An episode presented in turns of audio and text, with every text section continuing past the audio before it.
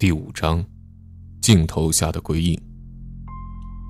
欧阳靖在坠入水中的瞬间，就意识到，这又是一次死神来了。这时，李隐已经赶到了岸边。当他看到在水中拼命挣扎的欧阳靖，心中呼喊着：“要救他，一定要救他！”遗憾太多了，痛苦也太多了。他再也不想看到有人死去了。这一年多来，他已经看到有太多的人在自己面前死去了。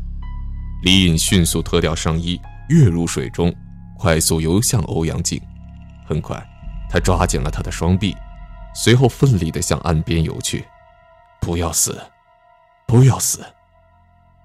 李隐紧紧抱住欧阳靖，不断游向岸边。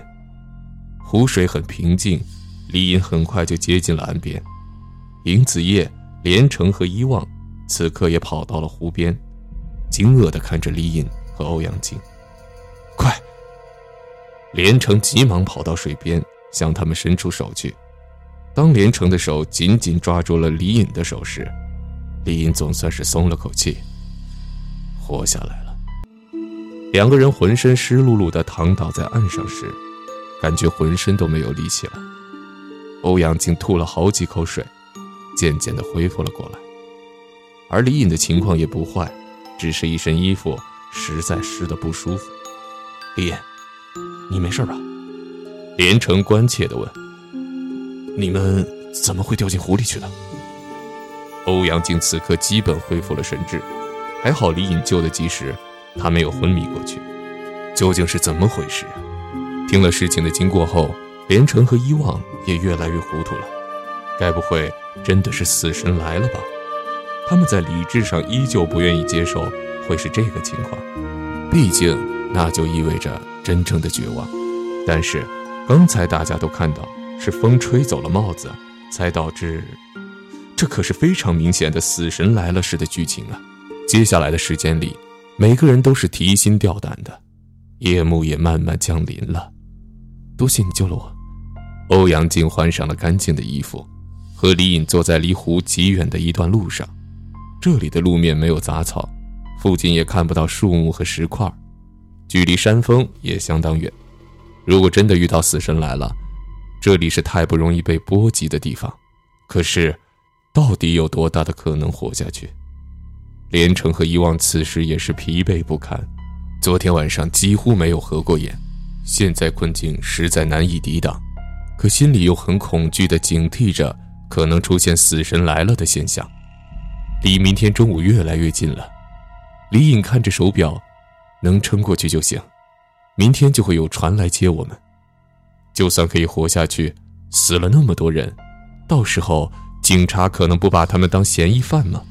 不过，目前连能活不活到明天都是个问题，考虑这些，显然太多余了。欧阳靖此刻依旧戴着他那顶帽子，他百无聊赖地摆弄着衣摆，低着头，不知道在想些什么。李隐还在不断思索着如何逃离这个恐怖的岛。他听杨林在电话里说，唐兰炫医生已经执行了魔王级血字指示，这实在令李隐心惊胆战。唐医生恐怕凶多吉少了，但是他已经无法阻止了。唐医生已经得到了魔王级血字指示，必须要去面对那未知的恐怖血字。时间就在明年元旦当天，李隐必须要在那之前想出一个办法来，让唐医生能够活下来。不会吧，唐医生，你疯了吗？夏小美等住户全部都聚集到幺零六室唐兰炫的房间里，反对的最激烈的是六零八室的吴小川。他是最敬佩唐医生的人，是个新加坡留学生。一年前回国的时候进入了公寓，不得不放弃了新加坡的学业。吴小川这个人分析能力很强，看问题也比较犀利，长得也很帅气，在公寓里算是比较有人缘的。执行过两次血刺指示，上一次他执行血刺指示的时候，只有他一个人活了下来。靠的就是他的冷静分析判断，居然找出了鬼魂躲藏的位置，并及时逃回了公寓。其实唐兰炫现在也很后悔，觉得自己太冲动了。经过其他人一分析，他也越来越觉得这个魔王级血字指示太反常了。通过一次就可以获得自由，离开公寓，哪有那么便宜的好事？想想都知道，这肯定是难度极高极高的血字指示。这时，一个体型有点肥胖的男子也在一旁附和众人说：“，啊对呀，陶医生，那个魔王级血字能够取消吗？太危险了呀！”不能。唐兰炫摇了摇头。最后一次明确告知魔王级血字发布后，就无法撤销了。如果不执行，后果和违背平时的血字是一样的。一时间，房间里气氛极为沉重。算了，唐兰炫身旁坐着的杨林说：“既然如此，我们只有想办法祝福唐医生了。祝福，如果祝福有用，我们就什么也不用担忧了。”忽然，一个声音传来。杨林看过去，在那胖胖的住户身后，站着一个面容冷峻、双眸锐利的青年，而青年的身侧，站着一个留着一头齐鬓短发、眉目委婉秀丽的年轻女子。柯柯银叶，柯银宇，那胖胖的住户也注意到了，回过头去一看，你们两个别吓人好不好？走路都没声音的呀。那个短发的秀丽女子笑了笑说：“哦，抱歉，张三，吓到你了。不过你也太胖了点吧？平时大家都去健身房锻炼身体，你也不是没去，还没有减肥成功吗？就因为你拦着，我都看不清楚前面了。”这时，那个面目冷峻的青年走到唐兰炫面前说：“唐医生，我也会帮忙的，我会针对这个魔王级血字。”进行调查和分析，真是太谢谢你了，柯先生。唐兰炫激动地走过去，我真不知道该说什么好。没什么，唐医生。短发女子莞尔一笑，我们所有人都非常希望唐医生你不会有事，对吧？希望你能够通过那个魔王级血字指示，如果唐医生真的成功，就可以离开公寓了。这一男一女是一对兄妹。是十四楼的住户，青年叫柯银叶，女子叫柯银宇。这兄妹二人在公寓里很受瞩目。可以这么说，如果没有李隐的话，在夏云死后，会被住户们推举当上楼长的，绝对不出这两个人。好了，大家接下来讨论一下李隐的问题吧。目前活下来的人是李隐、尹子夜、欧阳靖、华连城。和遗忘，不知道有谁能够活到明天中午了。是啊，吴小川叹了口气。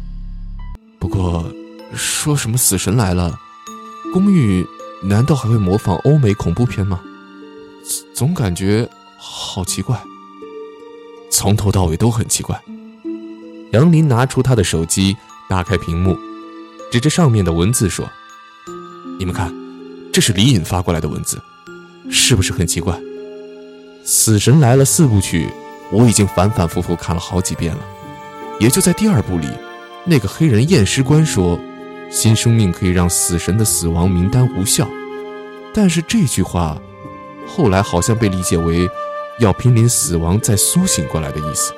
在第三部里，第二部的男女主角最后也死了，好像一直到最后，都没有任何躲避死神的方法。这部电影几乎没有活下来的角色。我记得没错的话，吴小川说，第二部不是出来过第一部的女主角吗？她好像躲在一个疗养院里吧？那里就是安全的。银月岛上有这样的场所吗？杨林嗤之以鼻。老实说，要是真的是死神来了，那简直就是必杀之局。吴小川沉吟了片刻，看着手机屏幕上李隐写出的段奕哲和阿苏的死况。段奕哲是脖子自动折断，阿苏是死在水里。说到阿苏，吴小川说，他之前还做了件很奇怪的事。哦，呃，什么？张三立刻问道：“我记得就是在银月岛血字指示发布的第二天吧？阿苏来找过段义哲。吴小川住在六零八室，和住在六零二室的段义哲算是邻居。那天我开门去楼下倒垃圾，看到阿苏在六零二室门口和段义哲说话，段义哲还顶住门不想让他进去。我记得那个时候阿苏说，说要段义哲做件事情，如果做成了，就给他给给他那种片子看。他要段义哲做什么？杨林来了兴趣，问道：“以我对那个色狼的了解，要他割让一张那种片子，简直像割肉一样，一定不是一般的事吧？”嗯，吴小川点点头。他要段义哲送给伊旺一块手表，那是一块仿劳力士的表。送手表？杨林愕然了。那个色狼打什么主意呢？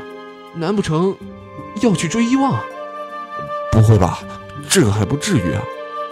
我当时觉得有点奇怪，不过也没多想。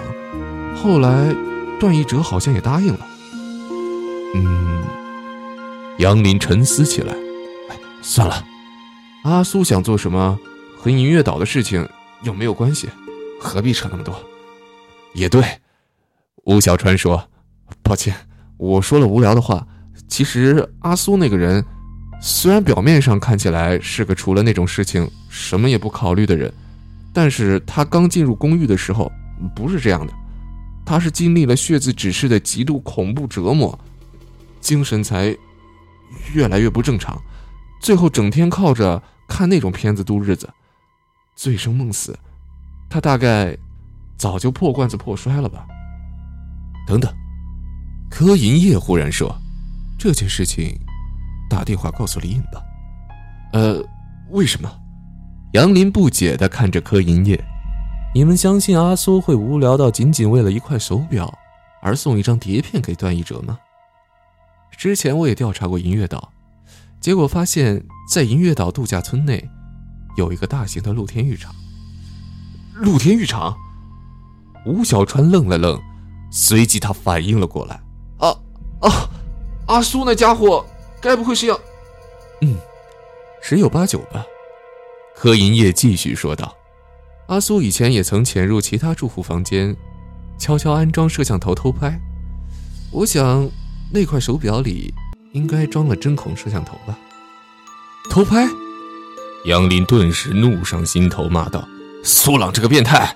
血字只是每个人第一考虑的都是如何死里逃生，他居然精神不正常到了这样的地步！”什么都不考虑，只想着这种下流无耻的事。吴小川叹了口气说：“看来，这个人真的已经接近精神崩溃边缘了。他恐怕只想着，反正都是死，不如多饱饱眼福再死。”胖子张三不解地问：“呃，不过洗澡的时候，一般都会脱下手表吧？如果要偷拍的话，这不就……”不，这时候柯银叶的妹妹柯银雨开口了：“你们还记得吗？华林城和以往曾经接到一个血字指示，和另外六名住户前往东陵市的一座山上，结果发生了一个诡异现象，那就是过去发生的事情会接连不断的重现，甚至会出现未来的现象，时间不断发生古怪的变化。那一次非常惊险。”要不是夏渊用电话给他们指点，俩人恐怕无法回到公寓。受到那次血字指示的刺激后，伊旺专门去买了防水的手表，无论洗澡睡觉都不会摘下手表，而且这次还是在执行血字指示的情况下。他在露天浴场洗澡的时候，很可能会依旧戴着手表。不过，这个阿苏不光变态。智商也是负数，吴小川啧啧地说：“他的精神绝对是不正常到一定程度了。想想就知道那个岛上每时每刻都有生命危险大家都希望待在一起哪还会有心思特意分开去洗露天浴啊？此时聚集在这里的女性住户对阿苏的死也抱有一份庆幸这个变态显然已经是不正常了。难保哪天真的会去侵犯女性住户不过柯银叶忽然说阿苏的这个举动说不定反而